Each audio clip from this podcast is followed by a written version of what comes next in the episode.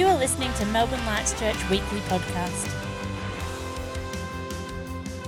Um, if you got your Bibles, would you turn with me to Matthew chapter 4? Um, I want to talk into this thing of discipleship again. You know, Matthew 28, verse 19, 19 and 20 says, Go therefore and make disciples of all nations, baptizing them in the name of the Father, the Son, and the Holy Spirit, teaching them to observe all, of, all that I have commanded you. As you're going, every day in every way, be thinking and actually doing this thing of making disciples. That everything we do should be geared around this. As you go, whatever you're doing, can you make disciples? And I love these testimonies. It's like at work, and as you're on a phone call with somebody from work, and when you're at the shops, and when you're at the Oval, and when you're at your kid's sport, and when you go out on the street, and whether it's organized or not organized, every day in every way, are we thinking making disciples? And we've read this verse a lot in the season that we're in as a church. We've, uh, you know, we've, been, we've been kind of working out of this. And we're asking the question, though, are we actually seeing the fruit of discipleship? Because it's great to read this. I mean, I think if you've been in church for any amount of time, this is probably a scripture that you've heard. Go make disciples of all nations. But I think we have to be, be honest and ask the question, are we actually seeing the fruit of discipleship in, our, in us and through us? You know, are we seeing that fruit in us as a church? How do we grow and get better at making disciples? Because none of us have got it perfect. Even if you're already doing it, you know, we're all, we all want to grow. We, we, we don't have, you know, not, I'm not standing up here saying, saying I'm perfect at this. I, you know, I'm on a journey of saying, how do I do this better? How do we do this better as a church? How do we see more multiplication. And that's why we're sort of teaching around this on Sundays and in our midweek extras and doing discipleship group training and that sort of stuff. We want to get better at it. We don't just want to talk about discipleship, we want to actually do it. We don't just want to talk about uh, outreach or ministering to people or healing. We actually want to see people get saved. We actually want to see people get healed. And I love that as we step out, we see more and more of it. Through our discipleship group training um, over the coming weeks, we're going to help define, uh, if, if we can, um, what discipleship looks like. You know, what does the Bible say discipleship is? What, what is it and what is it not? Because um, there's a lot of, you know, we can all have ideas of it, but what does the Bible actually say it is? How, know, how do we do it? And hopefully, as we journey with this together as a church, um, we're, we're equipped and released to all make disciples. Not just a few group leaders, not just a few, you know, preachers, but every single one of us that will actually be empowered to see the fruit of discipleship. And so, um, th- th- there's a lot that we'll get into of the practical sort of stuff over the coming weeks and the, the what and the how. But as I've been thinking about this, I, I think some of the biggest challenges in making disciples actually starts with our own hearts. We actually have to allow God to adjust our hearts, to give us His love for those that He loves, to actually look at ourselves and say, God, what do you need to change in me so that I can minister to others? The challenge starts first, before we get to the how and the what, it starts with our heart. I mean, that's kind of everything in the kingdom, isn't it? Before we get to the how and the what, it's God, look at my heart. And uh, I got to inter- interview my dad. Um, you know, last week for our online live, and uh, you know, some of you guys might have tuned in and, and watched that in our live stream, and to sort of pick his brain about discipleship from 52, 52 years of following Jesus. He's been walking with Jesus for 52 years. And so I, I, don't usually say, you know, go back and listen to old stuff, but if you didn't get a chance to listen to that um, or to watch it, please set some time aside this week. You can, you can watch the video, you can listen to it on the podcast. It's on all of the streaming things. It's videos on YouTube and Facebook and whatever. It's just, um, it's going to be really helpful and foundational. There's some real gold in there, um, just of, you know, what we're talking about in discipleship and learning. Um, one of the things that came up in our discussion, as, and I was asking him questions and just letting him sort of answer and talk, you know, out of his experience and out of you know what the what we see in the Word, um, was that in much of what we talk and much of, much of what we teach as believers, we assume behind that, for each of us as we hear it, a commitment to growth. So, in a lot of the stuff that we teach and we talk about and we preach, we assume that there's a desire for each of us to keep growing, to become more like Jesus. It's something we talk about when we have our added to church sort of lunches where, when new people come in. That one of the things that, you know, to be added into this church, that we assume that you actually want to grow. You actually want to become more like, like Jesus. And, and we want to commit to that process of becoming more like Jesus. Um, Acts 2 says that they committed themselves to the things that cause them to grow, to the apostles' teaching, to fellowship, the breaking of bread, to prayer. It wasn't like you know, somebody pushed them to it. They went, no, no, we want to become more like Jesus. We want to actually step out in these things. So there's a commitment to growing and changing and being transformed. But often, sort of, we, uh, you know, we assume that everyone wants to grow, that everyone wants to come uh, and be more like Jesus. But the reality is, if, I think if you've been in church for any period of time, you've probably seen that there's some people who who seem to be committed to growing in the relationship with Jesus and they're moving on and they're responding. But there's also people who seem to come to meetings every now and then, and sometimes you see them and sometimes you don't, and sometimes they're there, but they don't really ever change or have more impact. And so the, my question is I don't think we can just, like, you know, we can't just make those assumptions that everybody's wanting to grow because that's not necessarily what we always see. So, you know, I, my prayer is that God transforms our hearts and stirs a hunger in us. But why is that? You know, why is it that sometimes it seems like not everyone's growing and seeing greater impact and becoming more like Jesus? And I think that's because there's a difference between believing in Jesus and following Jesus. There's a difference between believing in Jesus and following Jesus. Believing is not following. Because James, 1, uh, James 2, verse 19 says, Even the demons believe and tremble. So, I mean, even, even demons believe that Jesus is there. Believing is not the same as following. Have you found Matthew 4? We are going to go to Matthew 4. So, Matthew 4, we're going to read from verse 19 to verse 25. It says this And he said to them, This is Jesus calling the disciples. He said, Follow me. That's a great way to start. Hey, follow me and I'll make you fishers of men. Verse 20 Immediately they left their nets and followed him. I love that. Immediately, not like down the track, not some other. Immediately they left their nets and followed him. And going on from there, they saw, uh, going on from there, he saw two brothers, James, the son of Zebedee, and John, his brother, in the boat with Zebedee, their father, mending their nets. And he called them. Immediately they left the boat and their father and followed him. And he went throughout all Galilee, teaching in the synagogues and proclaiming the gospel of the kingdom. Love this, proclaiming the gospel of the kingdom and healing every disease and every affliction among the people.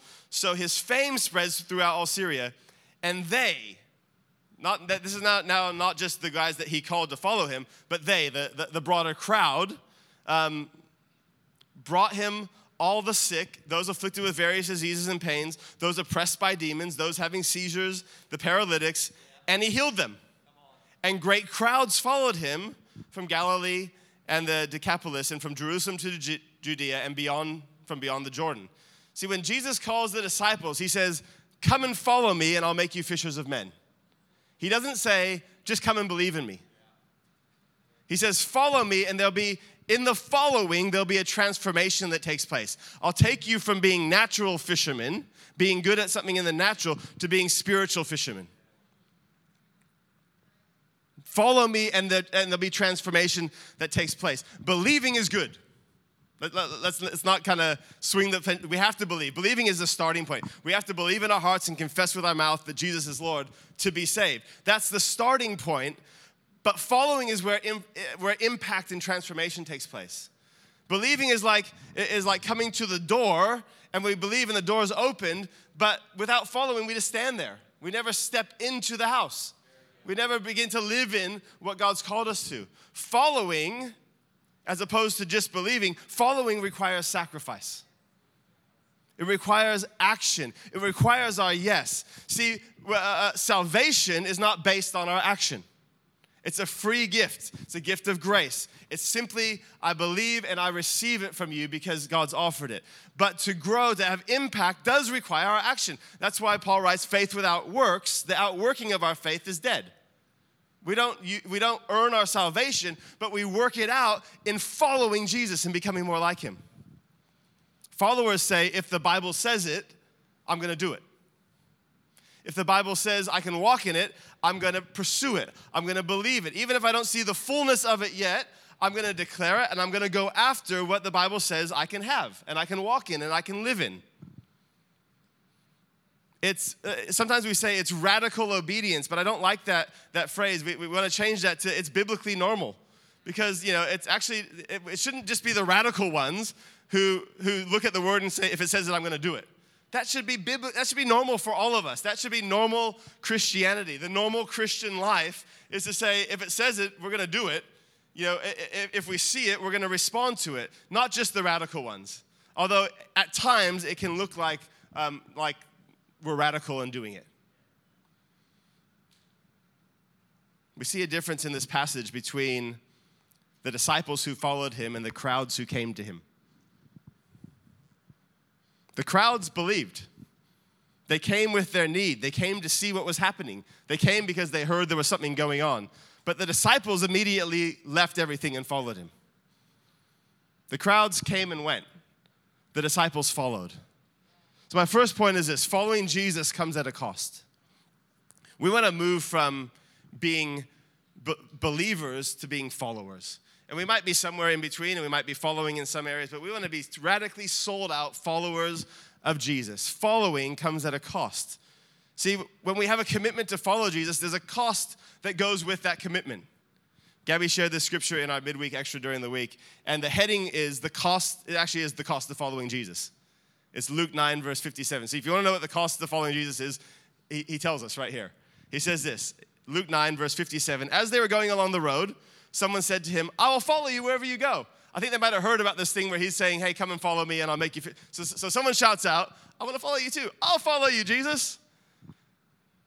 And Jesus says, Foxes have holes and birds of the air have nests, but the Son of Man has nowhere to lay his head. That's kind of a weird response to someone's like, I'll follow you. And what he's saying is, no, no, there's a cost to that. He didn't say, You can't follow me. He just says, I don't know if you understand what you're saying. To another, he said, Follow me. But the person said, Lord, let me first go bury my father. Now, he's not saying my father's passed away and I need to do the funeral. Uh, it was a cultural thing of saying, Let me wait until my father passes away. I get my inheritance, my, my natural inheritance, and then I'll follow you. You know, when all, my, all the ducks are in a row, I've got my money, I've got my resource, then I can come follow you. Jesus said to him, Leave the dead to bury their own dead. But as for you, go and proclaim the kingdom of God. So the guy, you know, guys gives an excuse as to why he can't. Jesus still says, Don't focus on that. Go proclaim the kingdom of God. Yet another he said, I will follow you, Lord, but let me first farewell those in my home. And Jesus said to him, No one who puts his hand to the plow and looks back is fit for the kingdom of God. There's a cost to being a follower. The crowds, those who, who just believed, came and went as they pleased. But followers have left everything for the sake of following Jesus. They've said Jesus is first in everything. Before possessions, before, before family, before earthly inheritance, before jobs. And those things aren't bad, it's just that they're not first. Jesus is first in everything. That's the cost of being a follower, not just a believer. Jesus says in Matthew 16 24, says, Jesus told his disciples, If anyone would come after me, he must deny himself and take up his cross and follow me. To put self to death and to follow him. This is not some sort of metaphorical idealism. It's not just like uh, this thought out there. It's literally, Paul writes it in 1 Corinthians 6, verse 19 and 20. You are not your own, for you were bought with a price. It's literally denying yourself and putting Jesus before everything else because I'm not my own. I've been bought with a price. I'm His now. So, my question for us there's a cost to following Jesus. What this morning do you need to lay down so that you can follow Jesus wholeheartedly? If we're going to pursue this thing of discipleship, is there something that you're still holding before him. Eh, you know, I, I, we preached a couple months ago around lordship. Uh, you know, to say it another way, what do you still need to bring under the lordship of Jesus? See, maybe you've responded to him for salvation and, you, you're beginning to walk out that and you're beginning to you know, even see some freedom come. But are there still areas of your life that if you're honest with yourself, you're still the Lord of that area, not Jesus? You haven't submitted it to his lordship. If he said, I want you to lay that down, would you say, gladly because I'm following you? Or would you say, heck no? Heck no. Jeez, every now and then I realize I have an accent.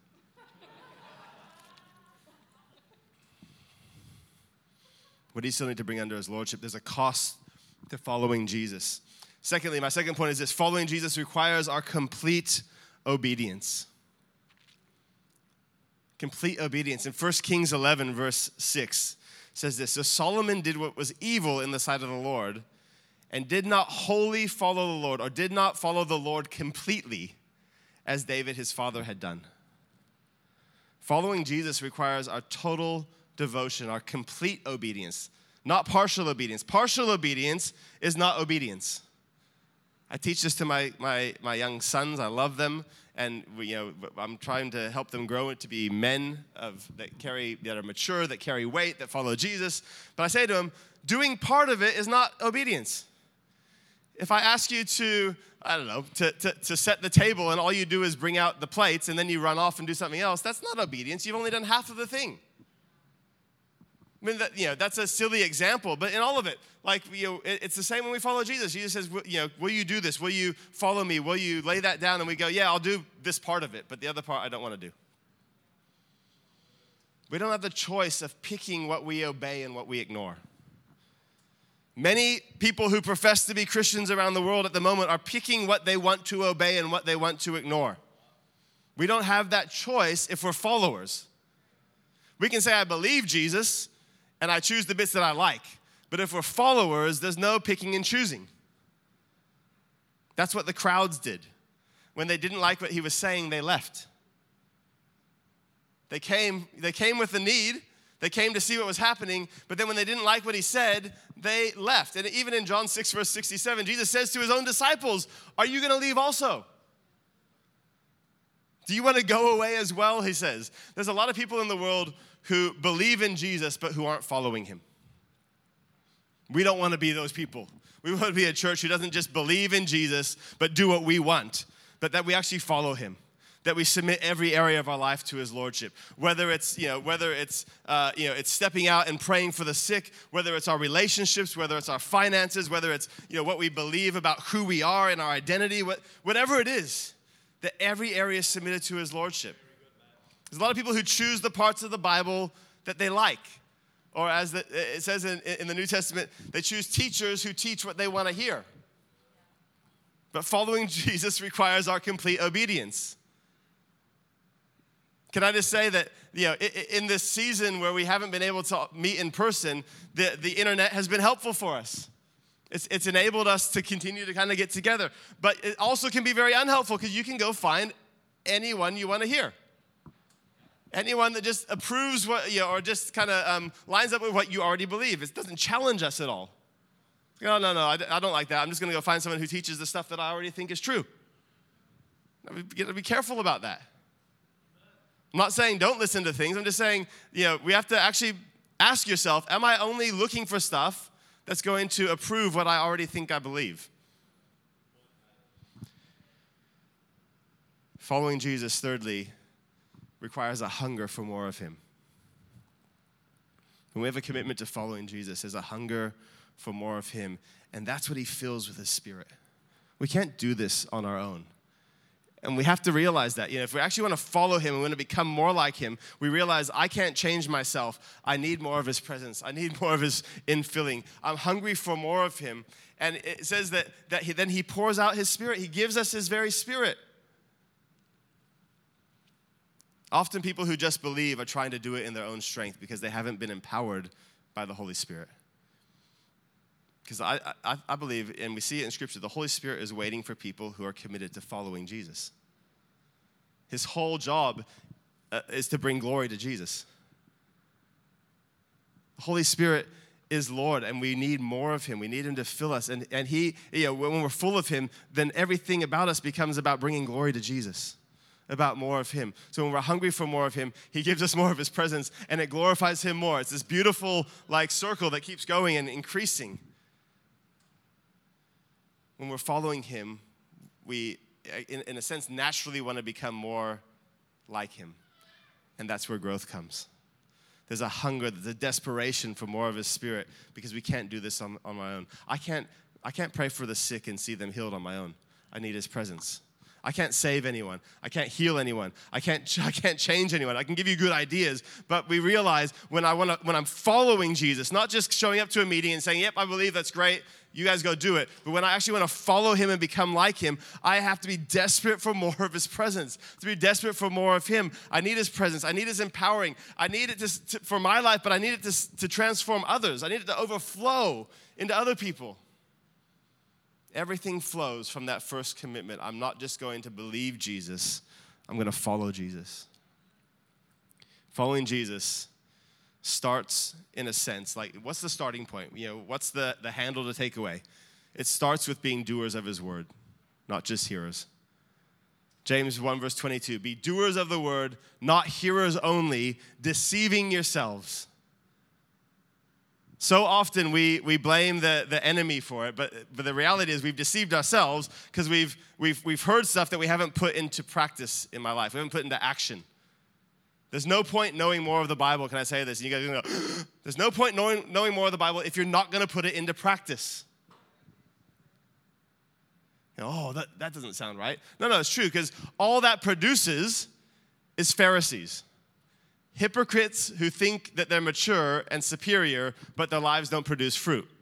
And that's who Jesus goes after most in the scriptures. It's not those who don't know. It's not those who have messed up. It's not the broken. You know, all the ones that we would think, oh, Jesus is going to give them a hard time, the ones that are living in sin and, and brokenness. No, no. He goes after the religious ones who know all the stuff but haven't put it into practice in their life. There's no point knowing more of the Bible if we're not going to do it because it produces Pharisees, it produces falseness. Following Jesus, being, hearing the word, being doers, is obedience on every level. I shared this in, in our midweek extra, but I want to share it again. When I discipline my boys, and uh, it's interesting that the word discipline and discipleship are closely linked because being a disciple of Jesus is disciplining ourselves. When I discipline them, it's not so that they're just nice boys. I don't want to raise just nice boys. I want to raise uh, warrior men who are radical followers of Jesus.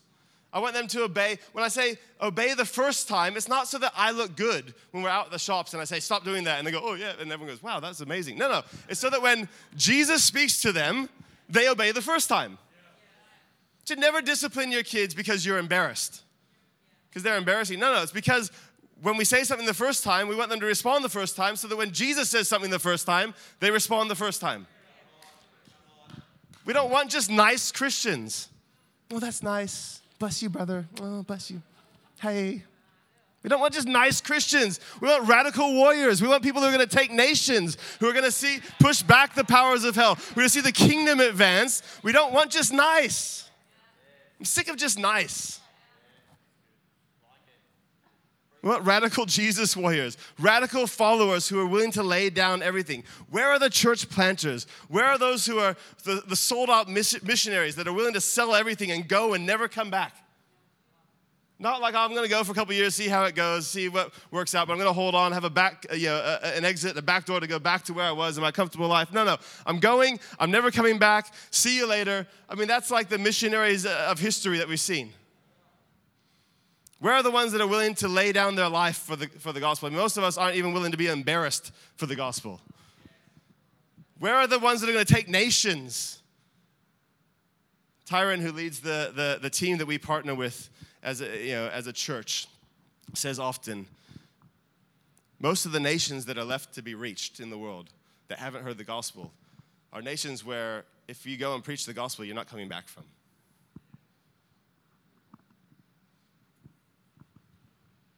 I'm leading this church because I said, God, you've called me to this nation.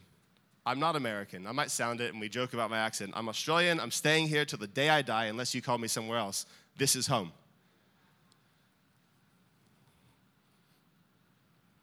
Where are those who will give everything to see churches established and communities transformed? It's time to move from believers to followers, willing to pay the price complete obedience, hunger for more of His presence, and then we go and do it. Not just talk about it, we actually do it. We hope you've enjoyed this week's message. If you have any questions or would like more information, please contact us at melbournelightschurch.com.au.